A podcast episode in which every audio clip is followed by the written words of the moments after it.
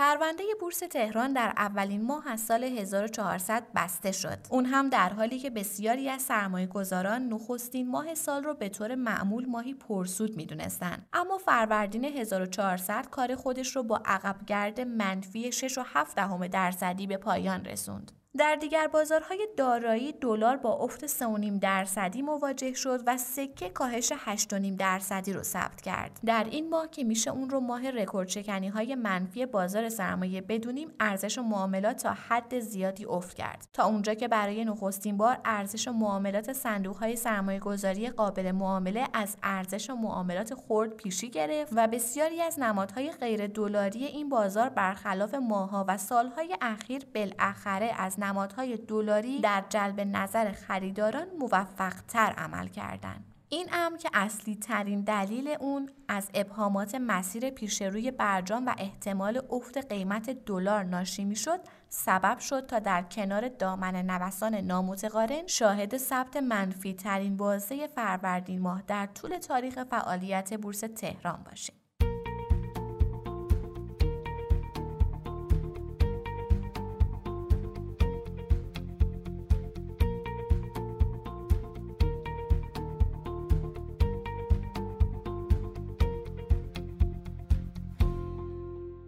سلام. اینجا پادکست کاریزماست و شما در حال شنیدن سیومین اپیزود از مجموعه پادکست های هفتگی کاریزما هستید. کاریزما یه پادکست تحلیلیه. تحلیل بازار سرمایه که توسط گروه مالی کاریزما تهیه میشه. این اپیزود در روز چهارشنبه یکم اردیبهشت ماه 1400 ضبط شده. من آرام نظری هستم و با همراهی میسم رحمتی کارشناس اقتصاد و کارشناس ارشد مدیریت مالی اتفاقات مهم بازار سرمایه در هفته گذشته گذشته رو مرور می‌کنیم در مورد یک موضوع ویژه اقتصادی و مالی گفتگو می‌کنیم و در آخر به سیمایی از هفته آینده می‌رسیم. با ما همراه باشید.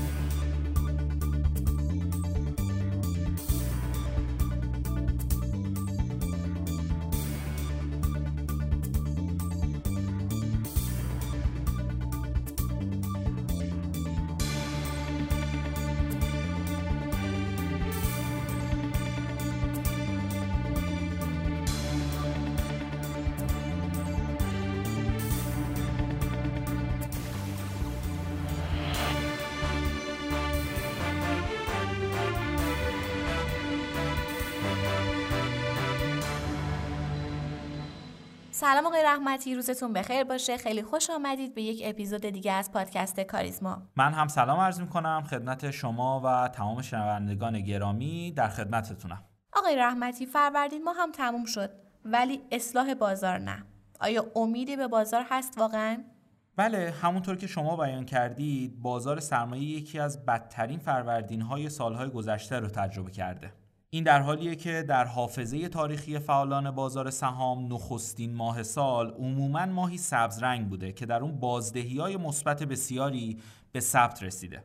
برای مثال بخوام ارز کنم تنها در 15 سال گذشته بازار سهام چهار رکورد بالای 13 درصدی رو در بازده فروردین ماه داشته که بیشترین اون با ثبت رکورد 34.5 درصد مربوط به سال 99 بوده. اونچه که آمارها نشون میده سال 1400 با پشت سر گذاشتن رکورد سال 93 در ثبت بازدهی منفی به این رقم دست پیدا کرده.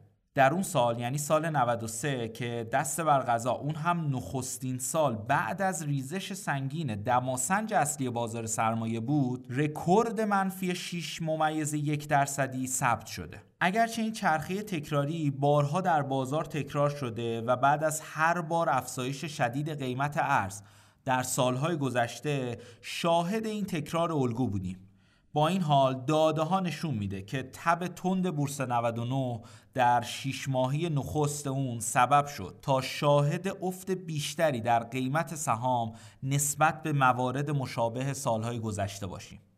آقای رحمتی یکی از موضوعاتی که به شدت در حال مطرح شدن رکود شدید در تمام بازارهای ایرانه به نظر شما چه مسیری پیش روی بازارهاست با توجه به بحثهای برجام و انتخابات البته ببینید بر کسی پوشیده نیست که اقتصاد ایران در یکی از سردرگمترین وضعیتهای خودش در حال سپری شدنه.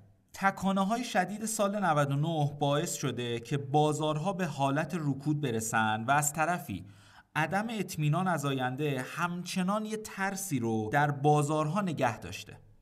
اگر موافق باشی نگاهی به متغیرهای کلان اقتصادی بندازیم تا متوجه بشیم امسال باید چه انتظاری از بازارها داشته باشیم. بله حتما.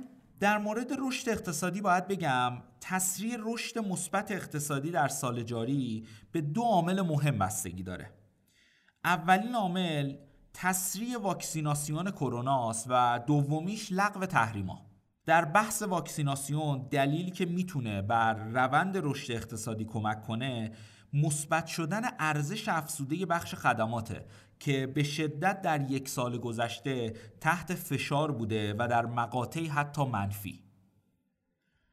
در بحث لغو تحریما هم می‌تونیم انتظار داشته باشیم دو بخش نفت و صنعت به رشد اقتصادی کمک کنه. در بحث تورم ما همچنان با روزهای خوب فاصله داریم بررسی ها نشون میده که نرخ تورم هنوز هم در سطح بالاییه و با اینکه هدف گذاری تورم در سطح 22 درصده اما آمارها نشون داده نرخ تورم متوسط فاصله معناداری با تحقق نرخ 23 درصد داره.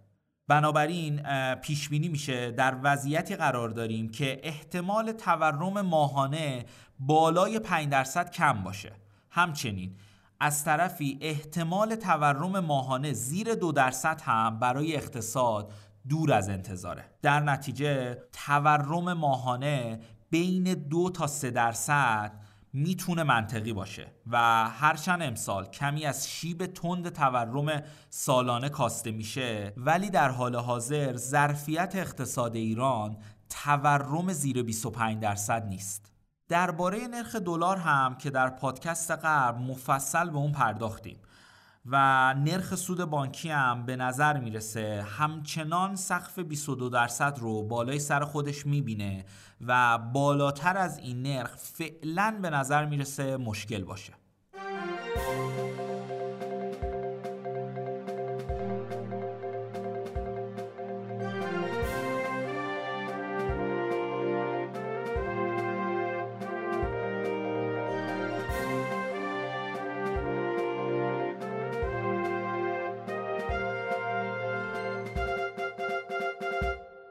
اما یکی از نکته های مهم امسال انتخابات خرداد ماه و توافق یا عدم توافق برجامه. این دو موضوع چه اثری می‌تونه روی بازارها بذاره؟ ببینید مهمترین اثری که فعلا بر بازارها داشته همین ابهام و رکوده.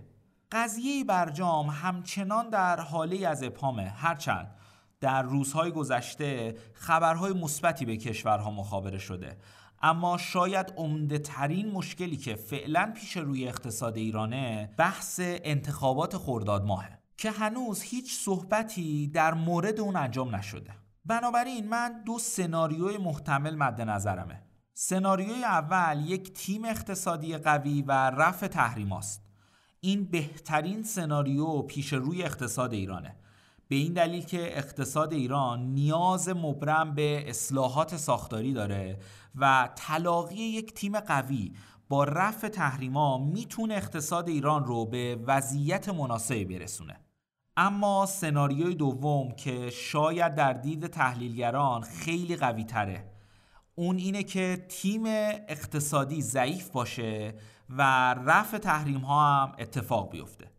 در این سناریو بسیاری از راهکارهای دولت قبل اجرا میشه و به صورت موقت ثبات اقتصادی ایجاد می‌کنه بنابراین همون اتفاقات سالهای گذشته برای اقتصاد ایران متصورم بنابراین به نظر شما رکود محتمل ترین سناریوی پیش روی بازار هاست؟ بله به نظرم بازارها به خصوص بازارهای موازی بازار سرمایه با ایجاد توافق یک رکود رو تجربه می‌کنن.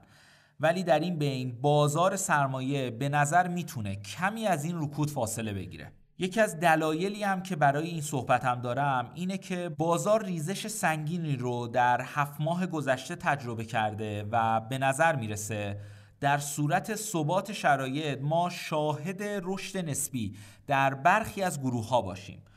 تجربه سالهای گذشته به ما نشون داده که بازار سرمایه در زمانهای رکود شاید شاخص کل رو در یک بازه نوسانی کنه ولی می‌تونیم انتظار داشته باشیم گروه ها و برخی از سهما بازدهی مناسبی رو در یک سال به ما بدن.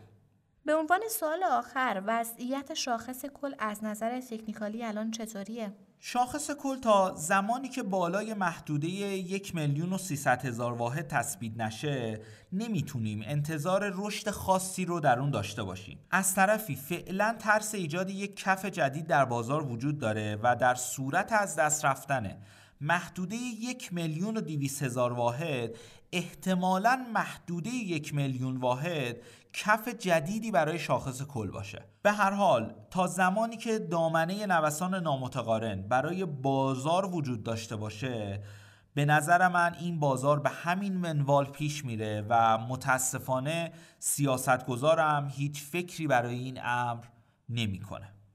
امیدواریم که هرچه زودتر شاهد اتمام این وضعیت باشیم. آقای رحمتی ممنون از همراهیتون تا هفته آینده خدا نگهدار. ممنون از شما و تمام شنوندگان عزیز امیدوارم که روزهای بهتری رو در پیش داشته باشیم. خدا نگهدار.